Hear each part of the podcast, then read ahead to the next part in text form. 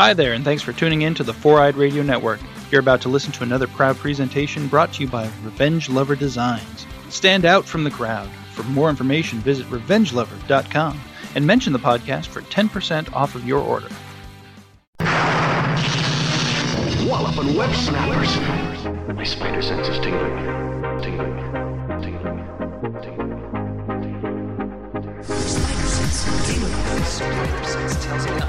Some trouble. My spider sense is picking up trouble. Something's turning my spider sense on. My spider sense is tingling. Anybody else's spider sense tingling? Welcome to Walloping Web Snappers, a Spider Man podcast where we dive into every Spider Man cartoon ever made. I'm Derek. And I'm Doug. And is your spider sense tingling? Yes, and it's telling me that the Punisher, his boyfriend, and their sex van is back.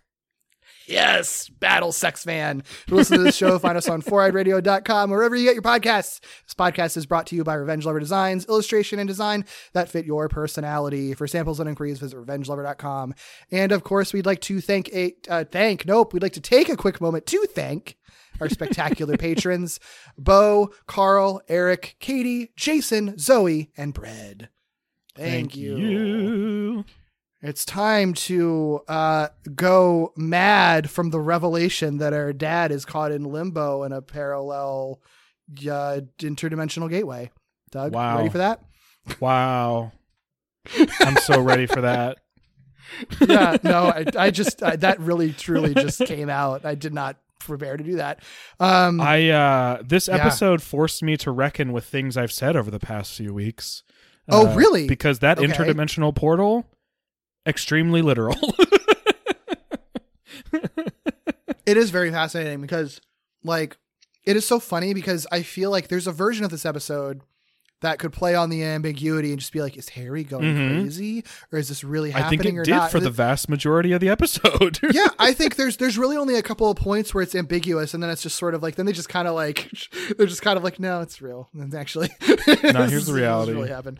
There's there's no way. Like there's I mean Yeah. if if this if this was a hallucination, then like it's a very poorly done hallucination, and I Yeah. don't believe that. So, But I uh, get why yeah. they do what they do. I we probably I won't think be it able works. to talk about it until the very end, but I get why they do what they do. No, I think we can just uh, talk about it knowing that it ultimately is revealed. I think you have to because otherwise it's sort of annoying. Because I think it's sort sort of like yeah. Because there are there are things early on where it's just sort of like it would be really hard to explain away. Like you would have to do like the most like over the top like. Agent Scully has just clearly seen an alien, but is like making the most obtuse scientific rationalization to like explain to herself because she's in denial Oh. that it doesn't make sense. I mean, kind of stuff. I- you know, I don't know about that. Like I could buy it being ambiguous the whole time through. I'm more talking about how this episode leads into something that this series famously does that I don't Mm-hmm. know could be as effective if they don't say no, this was actually literal Oh, sure. happening. I- I don't I know, know that what we could be quite as convinced, you know? Yeah, I think there's a couple of clues in in pretty early where it's just sort of like it would be really hard to explain that this was Harry hallucinating, but we'll get to it as we go through the plot. There's more uh, that I, I- love that because that means there's more to talk about than maybe I realized. No, either either way, I think this I, I like this episode a lot. I think it's a really fascinating one uh, for a lot fun. of reasons. So yeah, so so let's talk about it. Episode, of course, as usual, Disney Plus. You can watch it there. The episode we're talking about is Spider-Man: The Animated Series, Season Four, Episode Eight, entitled "Partners in Danger," Chapter Eight: The Return of the Green Goblin.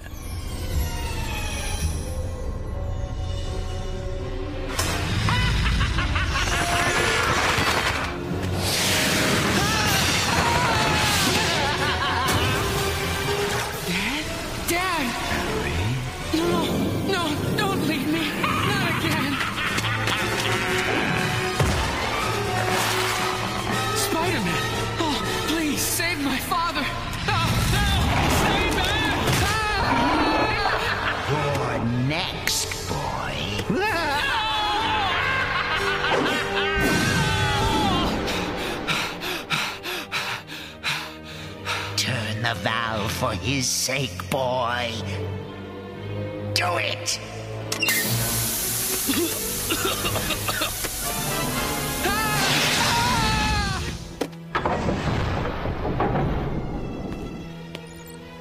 Well, well. Harry's clothes, and his laptop. In sleep mode. He must have thought it was off. Nice. The way I figure it, Parker, you're really the Green Goblin. What? What the devil? Well, what do you know? That must be me up there.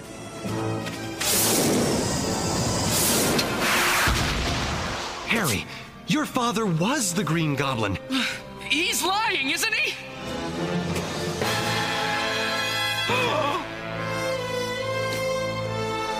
Your whining simp of a father doesn't exist anymore. What?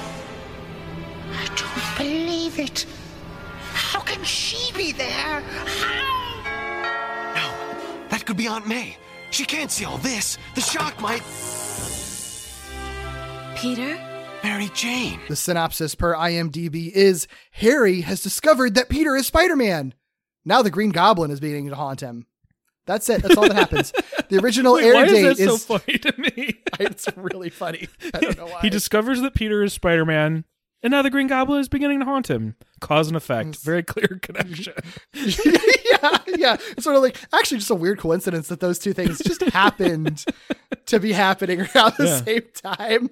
Um, yep.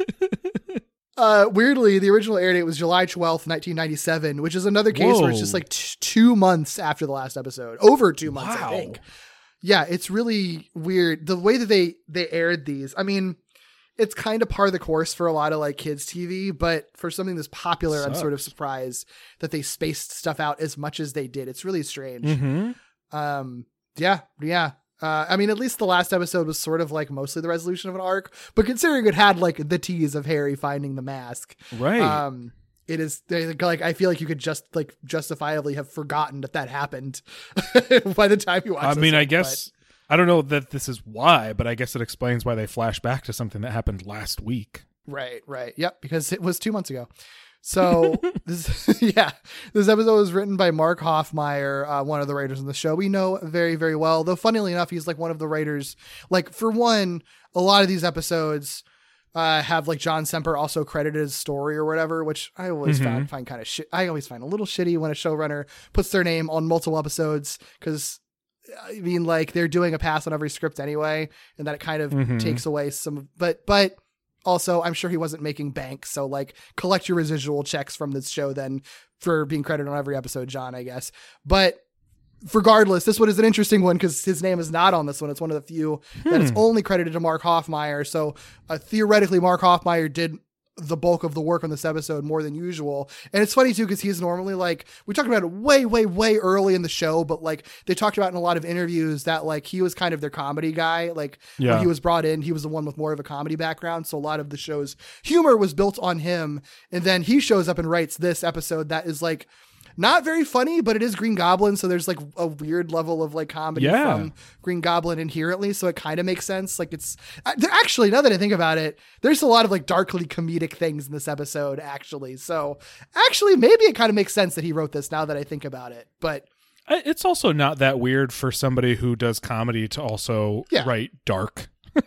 I mean, sure, sure. Yeah, I mean that's not, but it's just it's just interesting when thinking about it on those terms as sort of like your comedy guy writing this episode, like Mhm. some of the co- comedic moments that like land really well in this episode that have always stuck with me make a lot more sense when I think about it in those terms now. Yeah, yeah, makes Yeah. sense.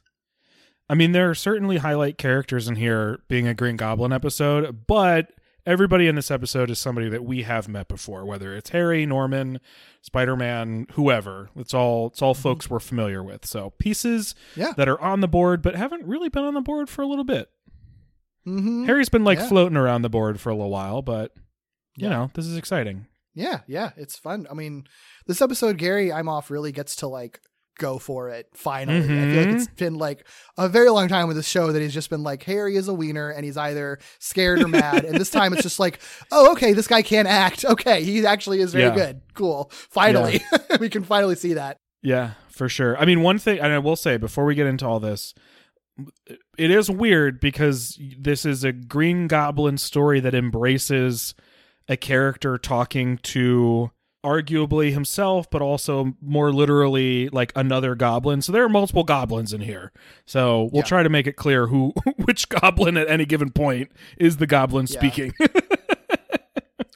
Yeah, I think mean, we'll nail it. yeah, I think so. And I do think that like this episode, like the identity of the goblin isn't really like a major part of it. It really is like it is Harry through and through throughout this. Oh, yeah. when he's goblin regalia, you know, like I think that that's an in- interesting distinction. Like we'll, we can have a conversation other- about like yeah, Harry yeah. as a goblin, but I do think an interesting distinction is that it's sort of like well, this episode really does not play on the mystery very quickly. It's it's obviously Harry that we Mm-hmm. that Spider Man learns who it is. We always know that it's always Harry, and like I think him being like he never really fully is a Green Goblin. It is always feels like it is intentionally this is Harry wearing the Green Goblin costume and being kind of bad at it in a way that I think is like really intentional and Oh. really fun. You know? Yeah.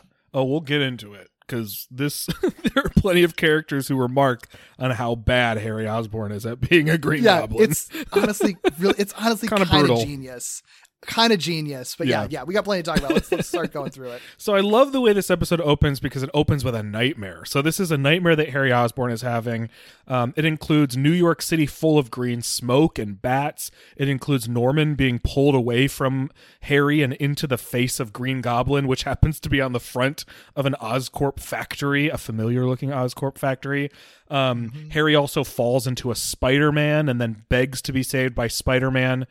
Wait, He Harry, you know, falls into a Spider Man. I mean, He who knows? What he dreams about is his business. You know what I'm saying? He- Harry falls into a spider web and then begs to be saved by Spider Man. Um, and instead of being saved, he is attacked by Man Spider.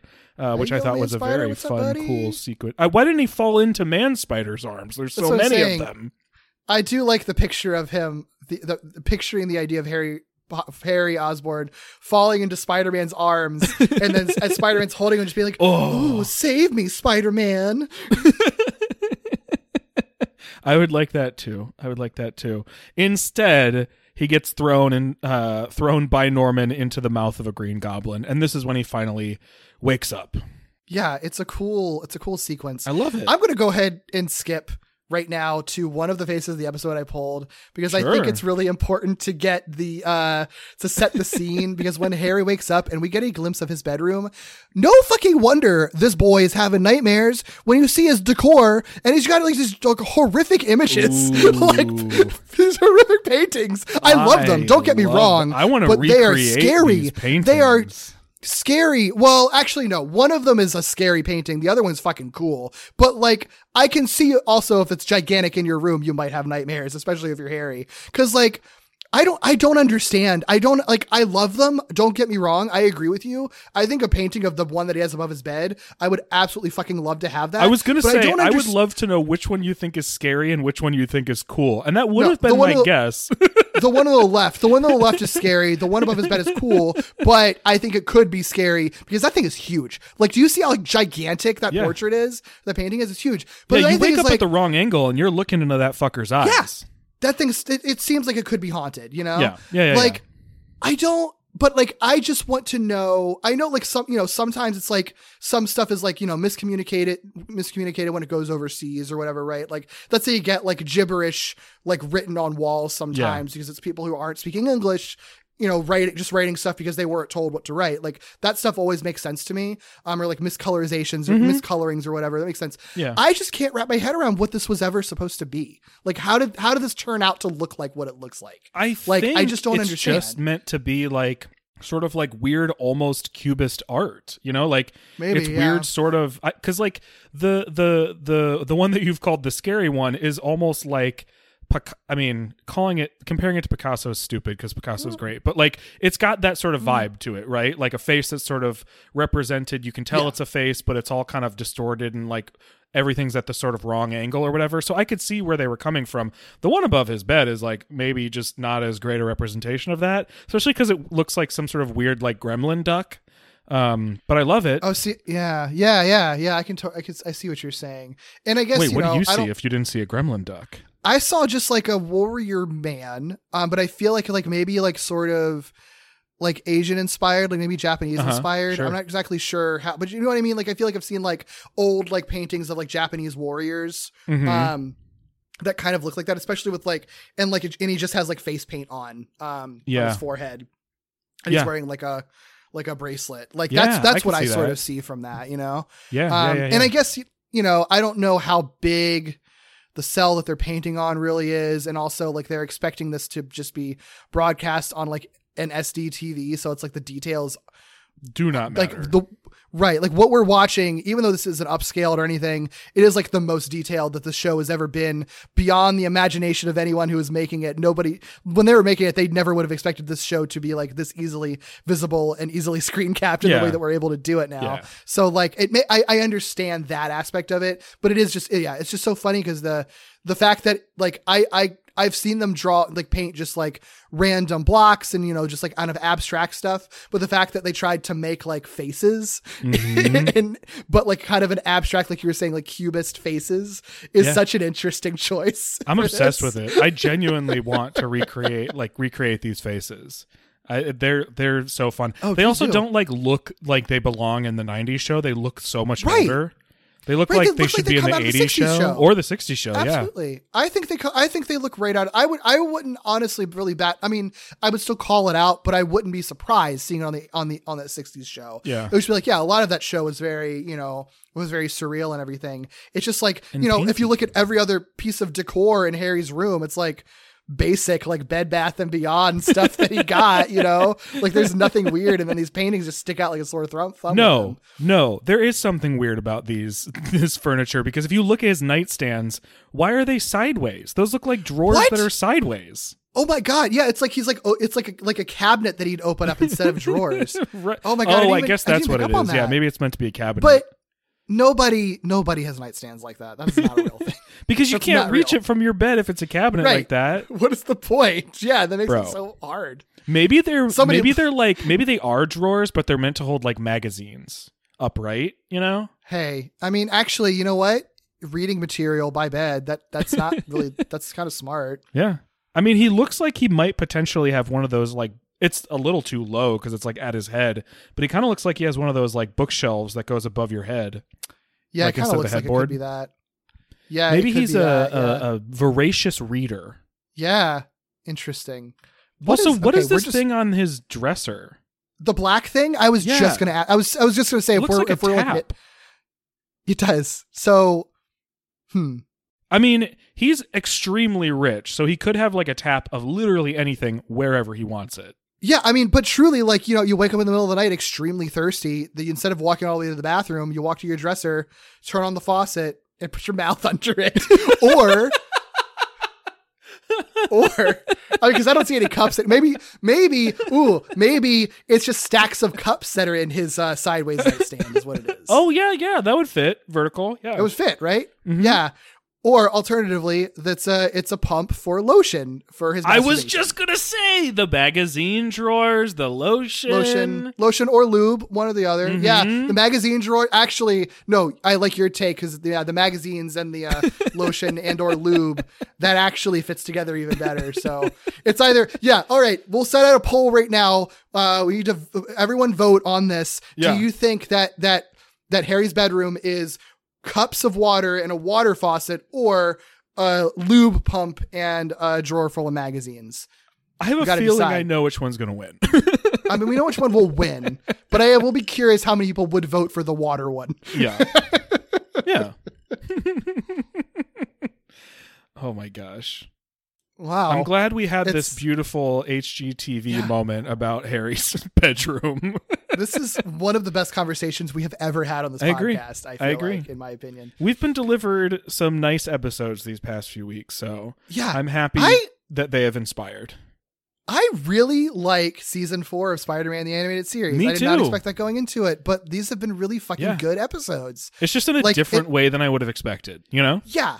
Yeah, they have been surprising, and like th- we've only gotten one genuinely bad one. Mhm. Every other episode has been like a like have been very of a banger. solid and really fascinating to watch. Yeah, Yeah. and tons to talk about. Yeah. Yeah, yeah. Good job, season four. Seriously, for sure. Anyway, we are maybe like 30 seconds into the episode right now. He's had a nightmare. That's it. Yeah, it's had a nightmare. We actually haven't even spent any time in the real world of this No, show. we We, have have spent not. time in Harry's brief dream space, and that is it. Yeah. Well, now that you all have a full picture of Harry's bedroom, imagine him waking up. Wow. That's We'll what happens picture of- next. By the way, if you, yeah, we, the picture of this on our website and on our social media, if you want to, Oh, yeah. and on Patreon as well, if you want to know what the fuck we're talking about. Yeah. We will have a screen cap of that for sure. You've had at least 10 full minutes to go to the website and find the picture to play along. yeah. Yeah. Right. Right. Right. I hope by now, by now you're looking at along with us. Um, yeah. So when he wakes up, the nightmare isn't over though, because he sees a vision of the green goblin in his bathroom mirror. Um, and he's like, um, I love how quickly it just jumps into he's just hallucinating the goblin now. Like Yeah. it's like you don't need anything else. Like, of course, yeah.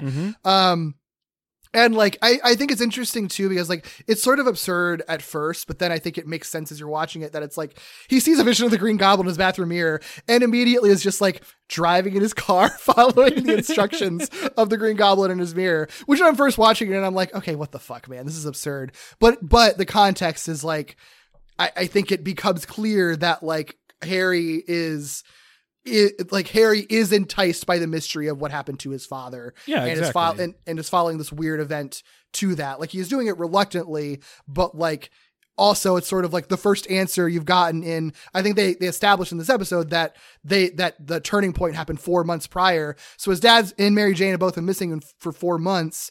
Like this bizarre bananas thing is happening, but this is also the first clue you have ever gotten to solving the trauma that has haunted you for four months. Mhm. It does actually, as absurd as it seems, it does actually make sense that he jump at the chance to be like, oh, you were telling me that I'll get answers if I drive to the Oscorp Industrial Park Yeah. as you, man in the mirror, are guiding me? Sure. You know what? What else do I have to lose at Right. I've point? had no other. It's kind of like when you turn to a psychic, right? It's like I've had no other leads whatsoever.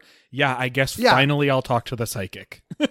Yeah, yeah, it's it's really cool, and that's when the Vision directs him to the janitor's closet that uh, has like a secret ele- elevator. Right now, this was the first. This was the first point what I was alluding to earlier. The very first thing that Yeah. happens that it's sort of like it's it would be really really hard to explain that th- this could be Harry hallucinating because it isn't like it isn't just that like Harry like sort of stumbles on the secret lab. It's like the goblin gives him very particular instructions for how to like turn the faucet in a very particular way. Yeah. Um And that even then unlocks a secret on how elevator. specific it is. Right, right. And that's what it's sort of like there isn't, you know, there is an Agent Scully explanation where it's sort of like, well, you know, you've heard your father over the years talking about these things, and maybe you even saw him as a child use this and put the pieces together subconsciously, and that's how you manifested it. But it's like you have to work so hard to make that make sense that it's like right from the get go, I feel like it's like you kind of got to just take this as like reality. Like the goblin really is there giving these instructions. I don't necessarily disagree with you, but I do think this show could get away with if they kept it ambiguous enough that it just Mm-hmm. would have been like, okay, I don't really know what's going on here. I could lean on the fact that there's something real going on, but I don't know what. Um, you know, Sure, sure. But Yeah, I, maybe I, he's I- not like I yeah. definitely take your point about like the Scully thing. Like you would have to have such such a determination to sort of discredit what Harry is going Right. through to come up with an explanation. Um, Yeah. That at that point it's sort of like I don't know, maybe just like take the simplest explanation. right, right. Because also after that, Harry goes to the to the uh, secret lab. Which, by the way, one little animation thing I like is that like when he's going, it's really brief, but when he's going down the elevator, like they take a lot of work to make his clothes like rippling in the wind in a very like anime way as the elevator is like quickly shooting down to the ground floor. There's a couple cool animation things in here, yeah. Yeah, and it's like it's a flourish that like I didn't really need because I would have just expected him to just stand there as the elevator went down. But it really like emphasizes like first first of all the absurdity of the situation that he's just suddenly on this elevator sh- being shot down at like lightning speed. Yeah. But also like I think really better communicates how high tech it is because it is shooting down at lightning speed. Um, Mhm. But but yeah, once he gets there to the secret lab, then the uh, the goblin like recounts how he was trapped in the interdimensional limbo, which again like he's basically recounting the exact events of Turning Point, and the only thing he leaves out is that is the part where like he is unmasked as Norman Osborn in that Mhm. episode. He just leaves out that one key fact. But otherwise, like he explains all this stuff that like there's no way that Harry would know, which again, another point in in favor of the goblin being actually for real and not hallucination at yeah, this point. no doubt, no doubt. You're you're totally right. Like, there's all these pieces that like point to it Yeah. being like literal. I guess Yeah. what I should have said at the top. I know what you're is, like- saying, though. No, no, no. I think what I should have said at the top is like there was a way to tell this story where Harry becomes the Green Goblin, and you still use some of the elements, but you would have to get rid of some of these pieces in order to do it. Yeah. Yeah. I think it would be harder to justify. I mean, there is a it would be it would Wouldn't be as well, good. I guess yeah, I think there there I mean it would be a way for him to just accidentally stumble on the goblin's secret lab, I guess. But like I, But I kind of like this, better. episode does so much to make Harry stupid that there's no Right. way they'd be able to pull that off. Right. Without Yeah. him And- and suddenly it- having revelations or like stumbling across something on Norman's desk, which this Harry has never had the motivation to do. Other Harrys we've seen, Right. sure, but not this one.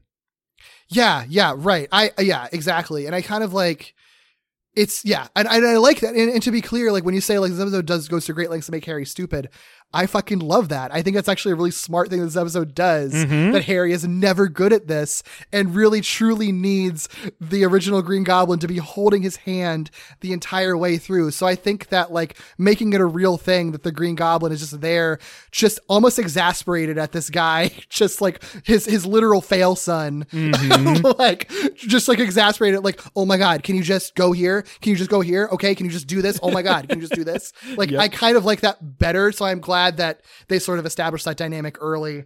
Um, instead of trying to like, they really don't try to pull the rug out from under you, really, unless And- you want to let them, you know. And and the the whole like, oh my god, Harry, just do the thing. Like, oh my god, you're the one person I've got.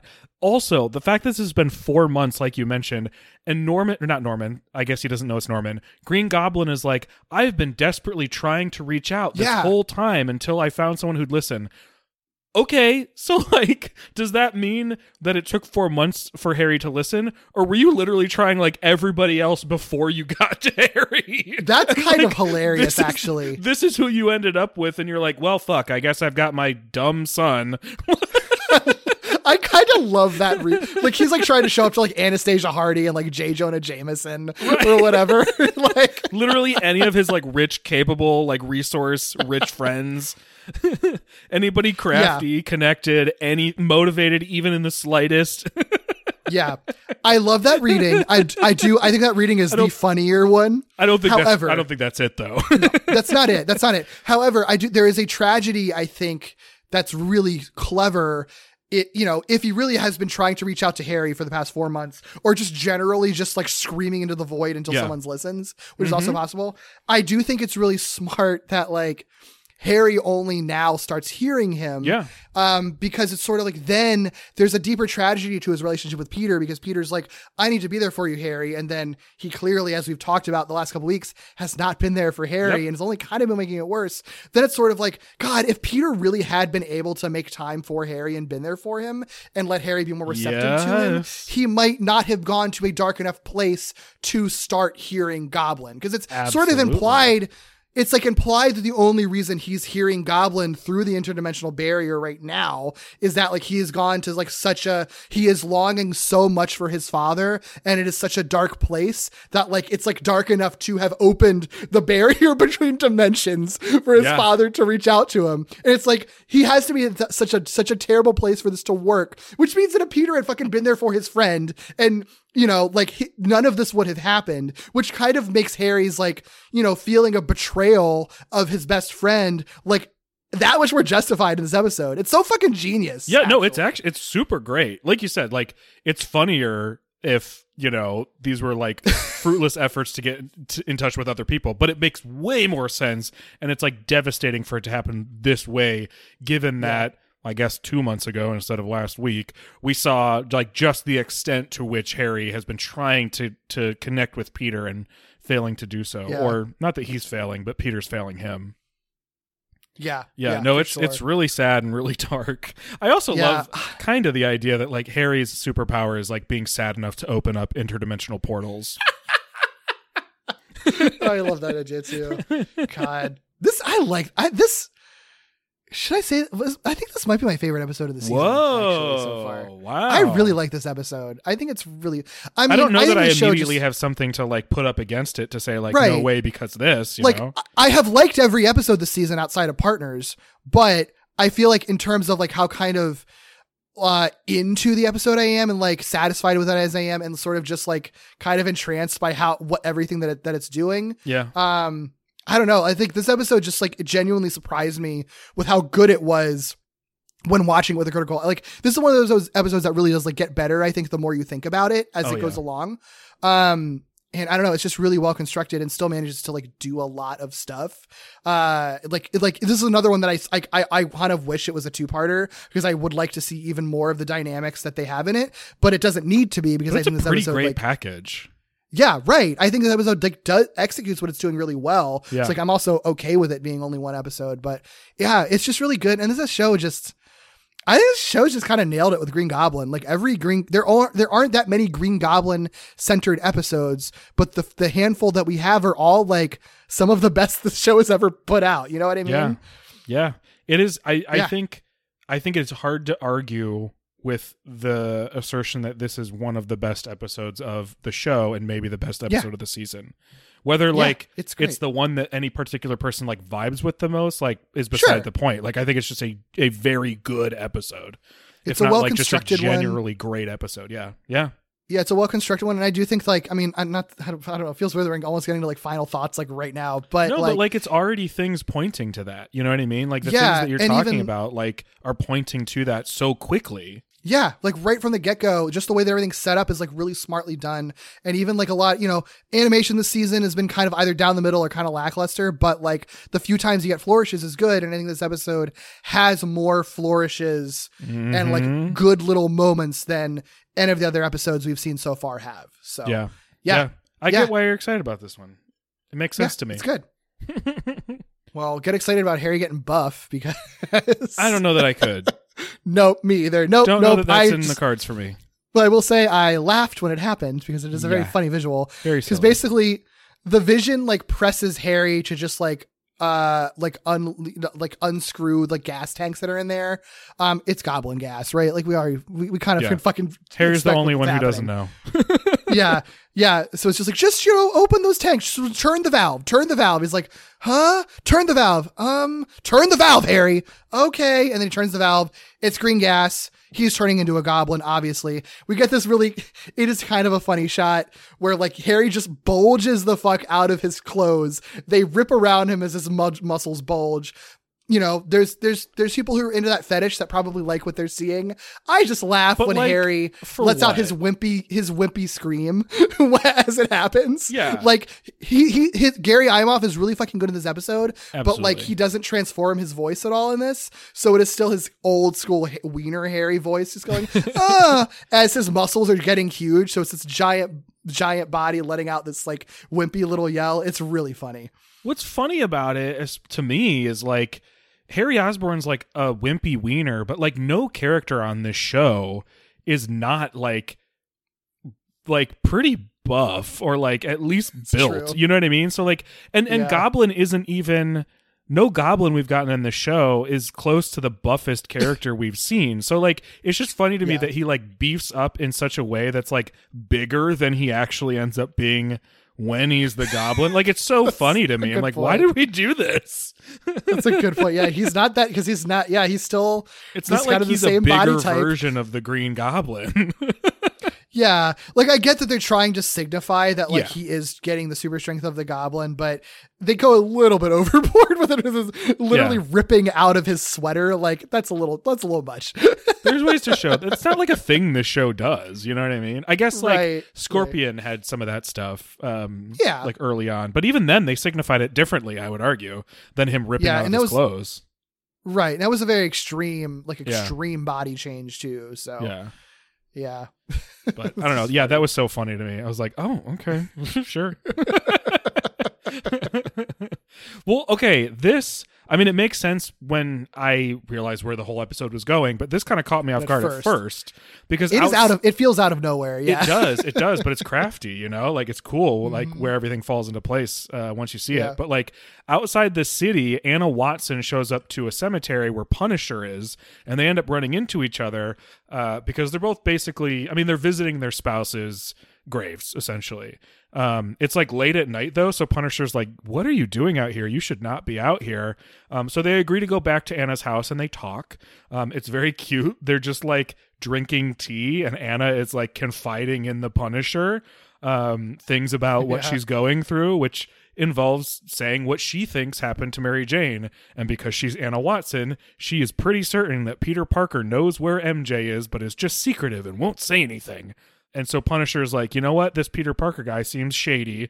Um, and MJ seems like an innocent victim of his shenanigans. So I will investigate him for you. Yeah. Um, and for himself, because Punisher's going through things. I okay. So a couple of things. Um, I, I I like I like that this is the way they wrote Punish, Punisher into it by like receiving. You almost said sure, and I like that. I did. I almost say pony. Sure, Yep. that's his pony. Is they call His it po- pony is sona? Do they call it pony, pony sona? Is that a thing? Is that I'm sure that I don't is. know. I mean, I know that. I mean, that's a I thing. know. I know, but I know that I know that pony fa- bronies and pony fans and stuff make pony versions of themselves. They But like, call what it is it pony called? Sona? I don't know. Pony don't know. Sona makes sense. Yeah. I don't know. Why is this a conversation we're having?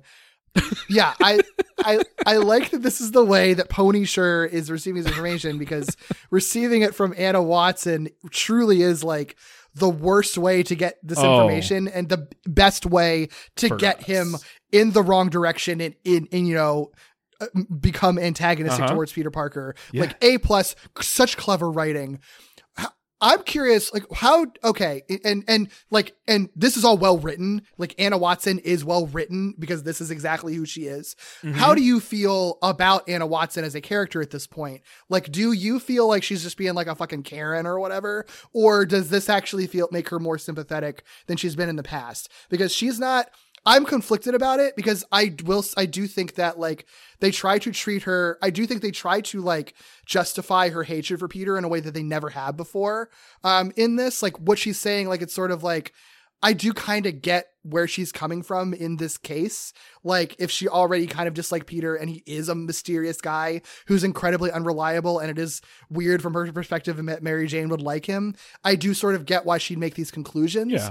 But also, I've hated her for so long, I so think- much up to this point that I have a hard time, like, not thinking that she's still being an awful person. I don't know. I mean, I think she is generally an awful person. I don't think there's anything wrong with uh, like that evaluation, right? I think it's okay based on everything they've shown us to be like Anna Watson sucks generally speaking, right? I Yeah. do think that um you if you wanted to be charitable like and i don't know that people necessarily want to but if the show wants to be charitable to anna watson i do think it makes perfect sense for her when things are generally fine to come across as this horrible person who just like hates peter for no reason goes through this really horrible thing where we can sympathize sympathize with her. And then when we get to this point she's no longer being like this raging bitch about peter for no reason. Um, she's just sort of now like telling this guy i've never really liked him. I've always thought something was up. Now i kind of feel validated in that. And i think that that you know all the things i i suspected are actually true. Like she is being portrayed differently here than i feel like she's been portrayed in the past um Yeah. it's like a more subdued probably because i mean almost certainly because she's like grieving but like i think you could read this as less just like i'm blaming peter parker because that's my go-to thing and more like yeah she's always thought something was off about him uh, but she never really had any reason so it always came across in just like the worst most obnoxious ways. Um i don't know if that even really answers your question. How i feel about her is like i think she's a bad person i don't think this is what contributes to her being a bad person yeah. It, yeah, yeah. i think That's this is a I felt. very understandable reaction from her she's being like Yeah. remarkably calm Yeah, well, because Peter's not literally in the room. If he's in the room, she'd be screaming. That's true. Yeah. he's always like a trigger for her. Like, yeah, yeah, yeah. I think it's yeah. It just it was sort of like, am I feeling sympathy for Anna Watson? It feels weird, but at I the same time, I still necessarily for her in this scene because of what she's talking about or Right. communicating. I have felt sympathy for her in previous episodes after Mary Jane goes missing. Yeah, in the season for sure. Right. And it, and it is sort of like I don't know. It, it could have been maybe it was because I was listening listening to the Behind the Bastards on like on on the stuff before like that literally came out today the day we're recording. But it like it did give me vibes of like you're sort of like middle aged like suburban women who just like are who get like really really wrapped up in like conspiracy theories and the idea that like everyone is out to like kidnap them. Um, it, Yeah. it kind of was giving that a little bit where she just is is, is so paranoid and like bought into the misinformation essentially that like oh, well, of cour- we're surrounded by people who are going to like destroy our lives and just want to and just want to murder us and kidnap us and that's Peter Parker just fits into that mold like it, it was kind of given that a little bit you know I totally get where you're coming from, and I think Anna Watson could be that person. I just don't know that this show has made her This- that person. yeah. She has a very That's fair. specific problem with Peter Parker and Peter Parker alone. Yeah yeah and that makes But, sense. you know, if you don't want to be charitable or have sympathy for Anna Watson, I think that's how you read her. Is that like Yeah. she is too easily convinced by sensationalized news stories meant to rile people up and instill conspiracy. Yeah. yeah I Yeah. think that probably Yeah. is who she is. yeah, I think it's interesting. God, it is. Yeah, I, I think it's I, as much as I hate her, like it. is- She can be sometimes an interesting character in certain scenarios. I think she should think be. This is one of those scenarios. I think she should Yeah, be an I- interesting character. I think she wasn't until Mary Jane went missing.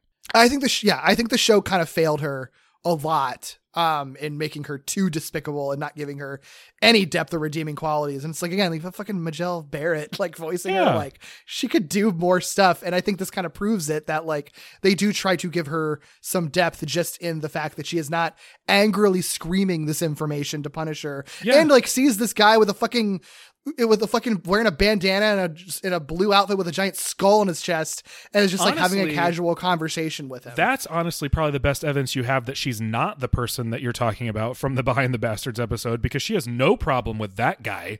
That guy Yeah. looks like the scariest guy you can run into. You know what I mean? She specifically Yeah. has a problem with Peter. Yeah. And I think I agree with you. I think the show fails her because it should be compelling that your your mother figure's best friend and love interest's mother figure is the one person in that foursome who suspects that something is wrong with that boy who she's right about. Yeah. He is a superhero who is hiding something from all the people that love him. You know what I mean? Like you could do Yeah. something with that where like this person who is kind of unlikable but right um is somebody that is sort of a thorn in Peter's side. Like there is something there, you know? yeah. This show sure. just doesn't do that. Yeah. Yeah. Or doesn't do it Yeah. effectively maybe. Right. No. Agreed. Agreed. Yeah. Yeah. It's it is it's interesting stuff. Um, and again, I think it's smart to have her be the reason that Punisher gets involved in this episode, and it as out of Yeah. nowhere as it feels, it's fucking. It ends up being pretty fucking smart in this as this episode goes along. Yeah, was not Um, expecting. So I'm bravo. Yeah. Yeah, absolutely. And next scene, I love this too. I just I love fucking every scene in this episode because I love the idea that Peter just is hanging out with Liz Allen. Finally. and it's like in a situation where it's like he's not just hanging out with a lady that he wants, wants because he wants to date her. Like they are hanging out Oh yeah. as friends who were previously mutual Yes. friends to Mary Jane, confiding in each other about like their feelings about, you know, Mary Jane's gone and they're both are friends with Harry and care about him. Like they're not he's not trying to like he's not sneakily trying to trying to make out with her, which like Mm-hmm. I'm sorry, honestly, that's the every relationship he's ever had with women on this show On up show, until yeah. this point Yeah. has been like this. So it's actually kind of except for Deborah Whitman, I guess. Except but he like actively kind of disliked her. So like this is the first time that he's like friendly with another person on a good nice on good terms with them and isn't trying to fuck them. And it Yeah. kind of feels kind of momentous actually. No, it's fantastic. and I should I know you know this, but I should clarify like my finally is because of what you're talking about. He's fi- he's finally reaching out to somebody who's connected to the situation in a similar way to him as they would understand it. Um, Yeah. but I I do ship Peter and Liz in another show, so I want to clarify that that's the, the I'm Oh, talking sure. about the finally in this context, not a Liz Peter. I do not ship this. yeah, no. Spectacular Liz and Peter is a very diff- two very different, different. characters. two very different characters Liz from this and Peter. this Liz and that Liz simply share a name. That is it. yeah, nothing, nothing alike in any in any way, really. But it's cool because we've seen Liz like a handful of times in like Yeah. Mm-hmm. very small pieces, you know, like small doses. Um, and almost never in ways that are really impactful. The Hydro Man one was probably where she had the most sort of like uh, impact on the episode itself, and it still was like pretty small, cool but small. This is nice because once again, it's like a good reason to have her in the show. It's a great reason to have her intersecting with Peter, and it's just like nice to see.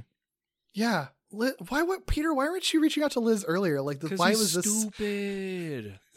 because because he stupid. he he could only think of Felicia because he was secretly hoping they would have like she would like you know feel like have sympathy sex with him basically is really what it was that's and he never thought of liz that way so he never thought it to go to liz that's Yeah. that's probably what was happening Yeah, he is like I said weeks ago, he has so many people he could be reaching out to just as a friend. The only person he makes a genuine effort to reach out to, because clearly the Harry effort wasn't real, is the one person he wants to fuck. So, of course, he's not reaching out to Liz. Of course, he's not reaching out to Deborah. Of course, he's not reaching out to anybody, you know? yeah Why he didn't try to, probably like- liz. L- liz probably reached out to him and he was like Probably. oh i forgot i forgot you existed yeah i guess we'll probably had several messages on his answering machine from Liz Allen. or worse he just he just happened to run into her at the coffee place because he goes there regularly anyway and I she was oh like by the way peter do you want to talk Yeah, remember how we both were connected to Mary Jane? Remember how I was friends with her before you started dating her? i'm pretty sure the implication is that liz is mary jane's best friend actually like Yeah, I don't even know if I. I feel like we probably could find somewhere where it's explicitly stated. I don't know that that's Mm-hmm. 100 percent true, but I wouldn't be surprised yeah yeah based on the way she cares for Mary Jane and treats Mary Jane in uh, in the Hydro Man episode. I wouldn't be surprised. Yep, yep. Well, finally, finally, they're hanging out. Uh, like kind of alluded to, the conversation turns to Harry because you know uh, Peter is recognizing that Harry feels bad, but has not talked to him about it at all. I guess. Um, and Liz and but Liz is the one who comes up with the solution because she's like, "How about we cheer up with a late night pizza?" Which I'm not sure how I feel about that. I'm like, if someone surprised me at like 11 o'clock at night with a pizza, I feel like I would have. I don't know.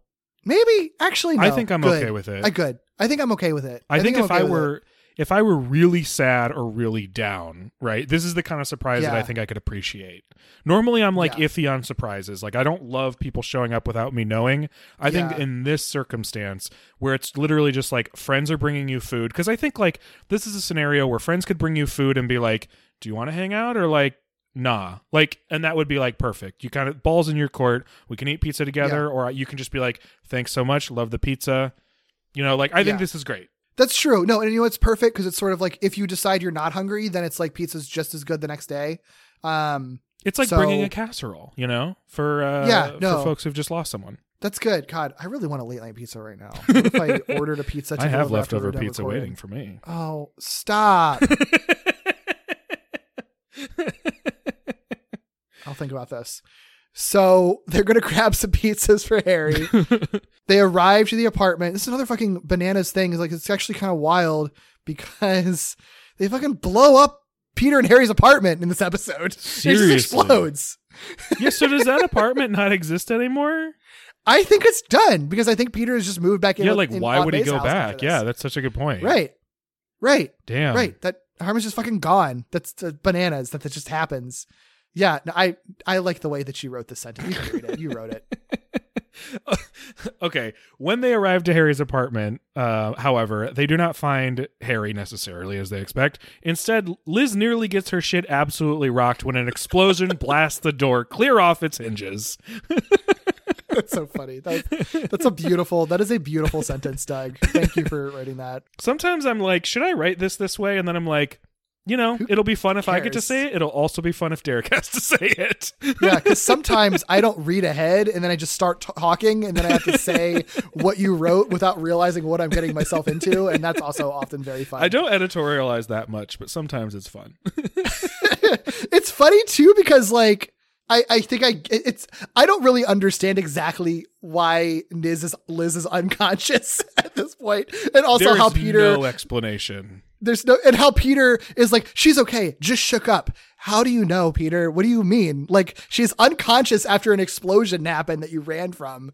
What do you mean she's just shook up? What does that mean? Also, also his his solution to her just being shook up, his sort of like, okay, she's fine. I can. What what would you do next? Would you leave her on a bench outside unconscious? Because I don't know New if York that's what I would have chosen. in New York City. Yeah, I mean it's it's it's giving very Back to the Future Part Two, where they just leave Jennifer unconscious on on a swing in an alternate timeline, and then just go out back in time. It is, I believe, there. the last we see of Liz in this episode. yep, yep. She and she and Elizabeth Shue have that in common. Unfortunately, I don't know if that's what I would like to be giving, but this episode certainly gives it. it's like arguably the worst part about the Back to the Future sequels just happened to Liz Allen. Cool. Well, that's perfect Congratulations, because I, think it's maybe the worst part of this episode. It's pretty bad. It's pretty bad. what is he thinking? Why did she? Why did she have to be unconscious? Why couldn't she just? Why could just run and go run home. together? Yeah, and then and then Peter's like, "I'll go get help. You call the police." And then she does that, like, and then she's gone for this. That's it fine. why did she why there's a news story about it. She's the one contacting people. She's the one they're talking. It it is so funny now that like I did. I just thought it was ridiculous that he left her on a bench. But you're so right. makes- why did she need to be unconscious? There is no explanation for this. Like Yeah. in in how this What- episode what- is written, there's no need for her to be unconscious. It actually makes What- more sense for her to be conscious. right. What knocks her unconscious? And also, like, Peter obviously didn't report to the cops because, yeah, being Spider Man, like, did she just wake up and call the cops eventually anyway? In which case, yeah, why did she ever have to be unconscious in the first place? I don't fucking know. Yeah, So yeah, that weird. that's the worst. So weird. Worst part of that. What I mean, I think it says a lot how good this episode is. That that's the worst part of this episode. Yeah, no, I mean it doesn't but it is the actually worst part bother of me this that much. episode. It's just an absurd thing to do. it's just so funny. It doesn't break it just- anything. It doesn't not. I mean, it doesn't necessarily Yeah. make sense, but it doesn't like dramatically not make sense either. It's like, but it is funny. It's just like, sorry, Liz, you're just unconscious now. I couldn't believe rea- it. I guess, I guess you just fainted at the idea of an explosion happening near you. Maybe. I guess. It's just a funny one-two punch because I, I thought I was going to be hung up on the fact that she was unconscious, and then he leaves her on a bench. So it really is just like rapid succession. What the fuck? So weird. Poor Liz. And this You know is what? Right after I'm like, oh, this is a Liz that I could enjoy. Maybe I like this Liz, and it's like, well, we don't. like, okay. Look, I mean, you know, I, I mean, this guarantees Uh. that this will never be a thing because if I were Liz, I wouldn't Yeah, want to talk look, to Peter ever again. That's why he. That's why he leaves her on a bench because he only cares about women who he wants to fuck. And Liz, for whatever reason, he's not attracted to. So true. Therefore, as soon as she's asleep, he's like, I don't care. Bye. so awful. So terrible. What a horrible thing to do. Peter, come on. I mean, I know that the show's justification is like he's a superhero and he suddenly sees Green Goblin flying away from the That's apartment. So he's gonna basically say fuck all to everything else and go after the Green Goblin. Like, I know Like- what they would say, but again, it, she just doesn't need to be unconscious. yeah. I mean, and I guess, yeah, like in. I hate that I'm saying this, but in Peter's defense, it is such a shocking thing to see what he assumes to be Norman Osborn again, who theoretically would be the key to finding Mary Jane again, which is the thing that's been haunting him. Like, I understand why that would cloud his judgment enough for him to not be thinking through leaving Liz on a bench. So, like, in universe, even though it's still a shitty thing to do, mm. I understand how Peter, in a flawed way, would just like be clouded by that and go after him, but they still didn't need to write her unconscious in the first place. He does. They don't need to write her unconscious. And I, I mean, I guess technically I need to go back and and double check this, but I don't think he leaves her on a bench because he sees the Green Goblin. No, that's I think he leaves her on a bench, turns to go, uh, you know, do something, and then sees the Green Goblin. Yeah, no, So- because I think that as I think, yeah, because I think his. Oh, you know what though? Okay, I'm sorry. I hate that I'm defending this this much because it's funny and and stupid. but like, he also I think is making the assumption that Harry is there. So I think it could be that he's leaving Liz on the bench to go back in and hope and try to see if he can rescue Harry. Okay. and then Yeah, he yeah, sees yeah. the Green Goblin fly off. Okay. and gets distracted by that. Okay. So I think he's leaving her to save a life, not expecting that he's going to be gone for gone all night. You know what I mean? You've gotten me to a point where I could believe it. I do think Okay. you had to do that work, but I, I believe But it. I think we solved it. I think we solved it. Peter is not a horrible person. He's trying to save another life and was only temporarily leaving her there Yeah. in in the chaos of the situation to find Harry. Yeah. Okay. Okay. And then gets distracted by the goblin, which is still shitty, but like I understand in the chaos of it, Right. then he goes after Goblin after that. Yeah. so. I can't argue with that. I still feel do horrible. love- I can still feel horrible for her, but I can't argue with I that. mean, I think inevitably, it- yeah, we have to feel horrible for Liz and the drama of Harry and Peter's apartment getting fucking blown up. Yeah. it that is pretty wild that this show just did that. Like he's Yeah. never going back home again. Now, No. he just moved in and he can never go there again. Yeah. Yeah. This is some wild shit. yeah, yeah. oh my god. Huh. So, ab- above the city, Harry Goblin is talking to Vision Goblin in a skyscraper's reflection, and he's like, "Please, I'm going. I need to see my father. You said you know where my father is. Tell me where my father is." Which, like, I think it's a very, I think it's very smart that like. Up until the very kind of tail end of the episode, Harry is never fully going full goblin, even with the goblin gas and presumably going a little bit crazy as things are going along, hence like cackling and stuff. He is still always focused on like, I'm only doing this because you said you know where my dad is and I have to do this for you to tell me where my dad is. I think Mhm. that's very smart because that ad, that that means that he's never going to be fully committed to the green goblining. Yeah, yeah. And I think I think it's reflected in the vocal performance that he's like not fully committed to being a Green Goblin Mhm. because like Gary Imhoff's performance, like he his voice fluctuates a lot. Like sometimes he is doing a really good imitation of like Neil Ross's Goblin voice, like to the point that I'm like, did they just have Neil Ross like do the voiceover? And I don't think so. I'm just I'm just gonna give the credit to Gary Imhoff that he's just that good of an Yeah. imitator of Neil Ross. Um, because sometimes, yeah, because sometimes it just sounds like Goblin's laugh and voice, but then sometimes he's fluctuating back and forth and just doing his Harry voice, and I think it's like really smartly done. Like he really Mm-hmm. the animation reflects that. it too. They animate the faces of Harry as the Goblin and the Green Goblin he's seeing in visions differently too. So I mean, they so really true. they make sure that it is like clear in several ways that Harry is not consumed or convinced uh, Mhm. by being by having the powers of Goblin. You know, Yeah. It's really smart because we're going we, we get through like one half of a sentence before going on another tangent. I'm about to go on a tangent right now.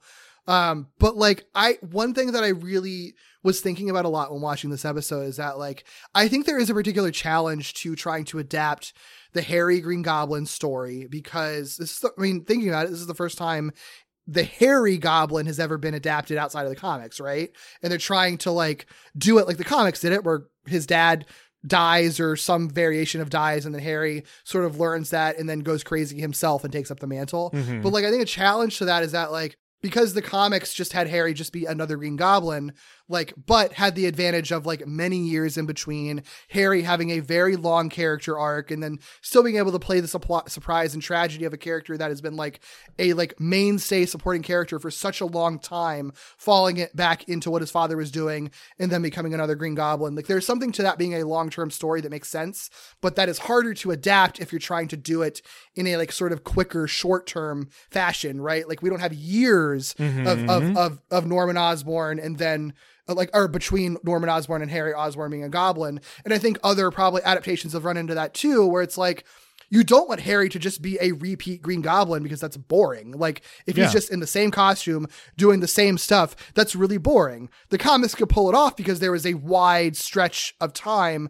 between Harry taking that mantle, you know, and and so it made sense. But like in a TV show, it was only been like a year in between. Like that's fucking boring if it just becomes the exact same type of goblin as Norman. I think like Spider-Man 3 kind of ran into that. So it's like, mm. I guess James Franco rides a snowboard now because we can't just have him be in the exact same goblin outfit, right? yeah, Um, so like I think it's really smart of this show to be like he is going to be in the same costume, but it is very much Harry is wearing his dad's costume and the and the sort of conflict of the episode with him is him just like trying to do it well, doing it under duress essentially and under the specific instructions of his dad who's telling him exactly what to do and then seeing like the classic Norman like chastising Harry for being bad at life mm-hmm. relationship reflected in him as the goblin. So Harry never gets to be a classic Green Goblin. He is always this like failing imitation Green Goblin that can't do it well.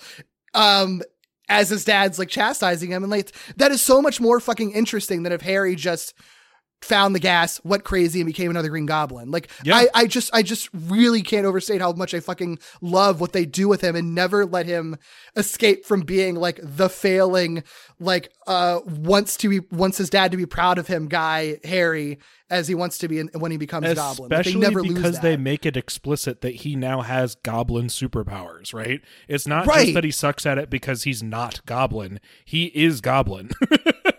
yeah. You know? He's just bad at it. He's not good at it. He's still a the failure. tragedy of like he he becomes a full on supervillain like his dad and still can't get his dad to be proud of him. Yeah. Like that is so sad. Yeah, and so Harry Osborn. It is so Harry Osborn. Yeah, Yeah. Like he never gets to be cool, not once. Like it's, No, it's- so yeah. It's great because like I mean doing a goblin thing is always going to be a little bit challenging because the goblin what makes goblin stuff so exciting and, and interesting especially when it first happened was the mystery of it all right? So you have to make this choice of like do i want to try to do a mystery that is still going to have some unpredictable elements to it which is really really hard um, or do i not want to? And if i don't how do i make it compelling? This is a way to make it compelling right? There's another goblin they chose not to make it a mystery as to who it was um, and so they lean really heavily into something else that's compelling instead. It's great it's great. Very good choice very Yeah. clever good well crafted you know? Yeah. I have a question about this next point. I mean, I think I know Okay. the answer. I just for, like Harry is convinced that he destroyed Spider-Man, right? Like he's Oh, not yeah. Lying to Goblin. No, I think he's so naive that he thinks just like an explosion around Peter Parker is going to kill him. Must and have. doesn't, and he's not smart enough to think about like checking for a body or anything. So did he I know? think it's just so he must have known. I mean, he knew that Harry and Liz were out there, or did he think Harry was home? wait. Oh, Sorry, oh, Peter, Peter. thought Harry was. No, did Harry He think Peter- Peter was home, or did Harry know that Peter was like I'm- outside? My assumption because because he was literally there and he flew away i think he was there in his goblin getup lying in wait f- watching for peter and liz to show up and then just Oh, like, okay, so he just saw. I, as soon as that Peter makes sense. up. Okay, I got Yeah. it. Yeah, yeah, yeah. Okay, Yeah. that makes sense to me. yeah hmm And he's just bad at being Goblin. Okay, yeah, checks out. yeah yeah yeah he's just bad at it Cool. so he just mistakenly reports uh, to his uh, to his uh, reflection to to the real Green Goblin that he killed Spider Man. Um, Mhm. mm, of course, his luck. Spider Man shows up exactly as he's reporting this, so he's like, "Gotcha, bitch." Um, and naturally, because Spider Man doesn't know that this is Harry and just assumes that it is Norman, he attacks Harry pretty viciously, like without yeah pulling any punches. Even says like Norman's name, I think, at one point. Um, as he's like beating the shit out of Harry, Uh, Harry doesn't notice clearly based on how this episode plays out. Um, and then goes to unmask him, like as he's beating him up, and then finds Harry instead. Of course, this makes him hesitate. Harry's like horrified at being discovered, gasses Spider Man, and then flees. Yeah. I guess now that I'm thinking about it, not to go back to this, but I was thinking about as you're talking, and it's like, it is wild that Harry would immediately be willing to murder Peter, his best friend. Like, they don't, he doesn't really grapple with Peter being Spider Man. He just sort of like accepts it. And then when Goblin is like, kill him, Uh, Harry's like, okay. I think it checks out by the end of the episode Yeah? because what we know is that Harry has discovered that Peter is Spider Man, right? We also know that Harry feels slighted by Peter, even if he doesn't know the extent of why, uh, because on multiple occasions he's walked into Peter's room, sometimes hears Peter having been in there, and then suddenly Yeah. dipped out on him in a weird, mysterious way. So when he finds out he's Peter, he knows that he's been keeping secrets from him. Um, also, the goblin vision he's having, the real goblin, explicitly says, I'm not giving you information until you kill Spider Man, who he has just learned is this friend who has basically like mm. promised to be there for him and is not, and is somehow Yeah. wrapped up in the disappearance of his father and Mary Jane.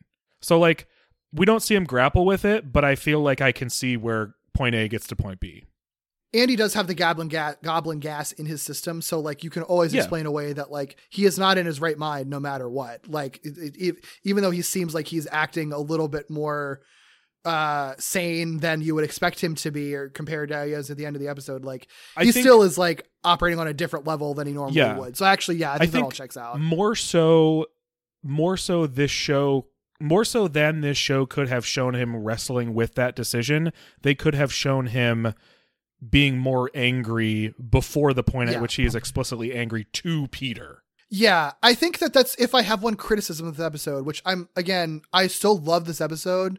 Um, so like obviously I didn't necessarily need it, but I wish I could have seen him grappling more with the Peter Harry identity or Peter Harry, the Peter Spider-Man identity and and and like you were saying like kind of actively being angry at it earlier because Mhm. it does feel like he learned it but I feel like he kind of like wrestled with that off screen it seems like because it's like we see the the, the beginning of the episode it's like he already knows that's the case and then starts doing goblin stuff like he doesn't really he doesn't really have I know that he had he, he there's only so much processing that he's done but like he doesn't really even have much of a reaction we never really get to see his actual reaction to learning that but that pretty like world shattering fact you know Yeah. and I do feel like that's a little bit of a missed opportunity like I know how he feels about Peter by the end of this episode. Like he says as much, but like I I would have liked to see the drama of him nice just like it. Throwing stuff around the room as he realizes all the flashes back to all the ways that Peter has betrayed him or whatever in that moment, you know? Yeah. Um, Give us a moment of him trashing yeah. Peter's room before he blows Peter up. Right. Oh God, that would have been great. I want to believe that that happened. Yeah. There's no reason that it couldn't have happened. That place is fucked Mhm. up. We'll never know. Yeah. Burns all of it, all the pictures of them together and everything. Oh. well, Peter wasn't around enough for them to take pictures together, so That's that's charitable. True. they just sort of like, yeah, I mean, like they just sort of magically were best friends at the beginning of season two, Yeah. despite never really hanging out. So when, yeah, true. When would they have ever hung out with each other? Yep. Yep. But um, but yeah, so yeah, so so Harry's gone. Um, I think there's like a brief moment that I love when like he's being chastised by by uh, the Vision Goblin for for fleeing, and Harry's like, "I ran out of bombs." it's like Uh, yeah. a thing that no Goblin has ever had that problem ever Not before. once. They've never run out of gob- run out of bombs. Of course, Harry of all people is gonna run out of bombs. Yep. so good. Such a fucking dork. Yeah. But Spidey is shaken that Harry somehow learned his secret identity, so he thwips off to find him while Harry is preparing for their next engagement. Meaning getting more bombs. yep. Well, what else is he going to do? yep, yep. Well, later, Punisher and his boyfriend Microchip watch a newscast Mm-hmm. about the explosion at Harry and Peter's place. They're actually in separate places. I think Punisher's driving the van and Microchip is at Yeah. Command Center. Yeah. Um, but ultimately, they're I- watching the same newscast about everything that went down. I love hearing Robert Robert Axelrod's voice. He has such a nice voice. He does. And I have so much nostalgia for him because he's like so so many characters from my childhood that I Yeah. love he's voiced. It's hard not so to. good. It's hard not to. Yeah. For sure. R.I.P. to a legend for yeah, sure. Yeah, absolutely. But uh but yeah, I mean they're watching this this newscast so they're getting kind of details about uh the situation and Punisher figures, hey, if I can find Harry, uh, I can find Peter. Uh, Harry might be easier to find considering Anna Watson has said that Peter is a mystery. Uh, so Microchip gives him a lead to the Osborn estate, uh, which he calls just like another address for the Osborns, which is weird because like that's probably the more well known one, but okay. yeah. Like yeah. then then Harry is like metropolitan apartment. Although I guess does Harry live in Oscorp Tower? Is Mm-hmm. Oh, there an Oscorp actually- Tower in the show? I don't remember. I feel like they only feel like they- represent Oscorp through the industry park, the right? factory. Yeah. I think so. I feel like that's what they always cut to when they show Oscorp. I don't think there's a tower that they really show. So I don't. Yeah, I don't know. Anyway. where, is- yeah. Microchip gives him the map quest to the Osborn estate, um, which just so happens to be exactly where civilian mode Peter also ends up looking uh, for Mhm. Harry. Yeah, and another thing that Harry's bad at is he can't even fucking close the secret bookshelf Oh, door. My God, So everything that happens at the estate is where I like. There's plenty of stuff that Harry does wrong, right, throughout this mm-hmm. episode and leading up to this point, but you kind of can understand it. He's like reluctantly a supervillain. He's using equipment he's never used before. He's like talking to what he kind of assumes is just like he doesn't assume that it's not there, but like it's weird to see a vision and mirrors and your reflection and talk back to Yeah. it. So you kind of can understand him fumbling over stuff. Everything that happens in this estate really is just Harry Osborn being a dumbass. And like Yeah. Peter calls out, "Wow, I'm so glad that Harry doesn't know the difference between a computer being off and asleep like an idiot." It's just like Yeah. he specifically calls out how stupid his friend is. Yeah, I think that's the stuff where it's sort of like, oh, I see the comedy writing coming in here. and it's also like, it becomes intentional that it's sort of like, oh, it's not that they're like, you know, that like this character is like inept by accident. It's like, it really is trying to emphasize that Harry is just not fucking cut out. Harry will never be all. a true Green Goblin because he is just not at all cut out for this. Not shit. built He for has it. no fucking clue what he is doing. No, so in over his head, completely out of Yeah. his depth. the, the lap shot, by the way, which is like the biggest fucking brick I've ever seen in my life. Like Because I it's also operated. a printer, Derek. Oh, that's true. It is also a printer. that's actually true. It's it's so fucking funny because it's like I've you know I operated laptops in 1997. I know how much bigger they were than they are now. But this thing is a whole other level. This thing It's is like a tower. That is a tower unto itself. Yeah. And you're right. It also is a printer somehow. Sure. I guess those exist now. I I looked up if this ever happened. I don't think it ever actually happened, but there was a patent filed for a laptop Really? that had a printer uh, like attached to the bottom of it. It didn't like have its own paper storage. You would basically like feed the paper through it, um, and it Uh-huh. would print. That's how it was intended to be. Um, But I was like, I wonder Huh. if this has ever happened or if this was like a thing. No, but someone tried, is my understanding. Yeah, I'm sure that they tried and then realized that printers already are like the worst pieces of equipment ever known to man and already don't work and trying to attach it, trying to make it smaller and attach to a laptop Yeah. is only going to just, it would just catch on fire. Well, like it would, just, it would like, never work. The shittiest, most sensitive piece of equipment in your office is the thing you want to be carrying around with you and getting bumped around. Like, no way, not a chance. Ugh, you want to take it out of its environment and expect it to work? Not going to happen. yeah. Imagine trying to print something in like a coffee shop. Like, oh my god, can you imagine being sitting next to the person who's printing shit out on their laptop in a coffee shop? Good lord. oh my God. It's like, you thought people wearing like, like the Google glass glasses were annoying. Like, way to get a load of this. One day you look up and you realize you're surrounded at Starbucks by everyone printing shit off their laptop. what the hell happened? oh my god. Yeah, but basically, basically, Peter finds literally every bit of information he would ever need um, in this goblin hideout that Harry just left sitting. It's like, oh, not, not only is he like not sh- not you know password protect or turn off his laptop, he just like leaves a map with a list of all of the hideouts just sitting there on the laptop. That Harry's just like. All right. Well, this is good for me, I guess. Cool. Thanks, Harry Harry, so for quickly undoes all of Norman's work. It's wild. Yes. Yes.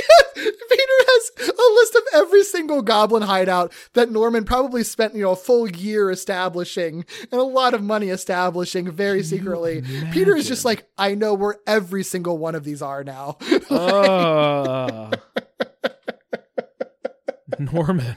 like Norman, horrible person. I do kind of feel bad for him. I- Like, yeah, I would I be was say- frustrated if all of my work was just undermined in one fell Uh-huh. swoop like that. Yeah, I hate Norman Osborn. I mean, great character most of the time, but I hate him as a person, right? Like he's just like despicable most of the time, and he treats Harry like shit constantly. But I also feel bad. He put in a lot of work. He's formidable. He's Oh a smart God. guy. Uh, Ridiculous. oh, Harry. Oh, Harry. Yeah. Um, well, this also this makes things even worse because on his way out, Punisher spots Peter and begins to follow Peter. And I, I love this about the episode too, because Peter can't even like change into Spider-Man. Because Mhm. the spider sense is sort of like I can tell someone's watching me.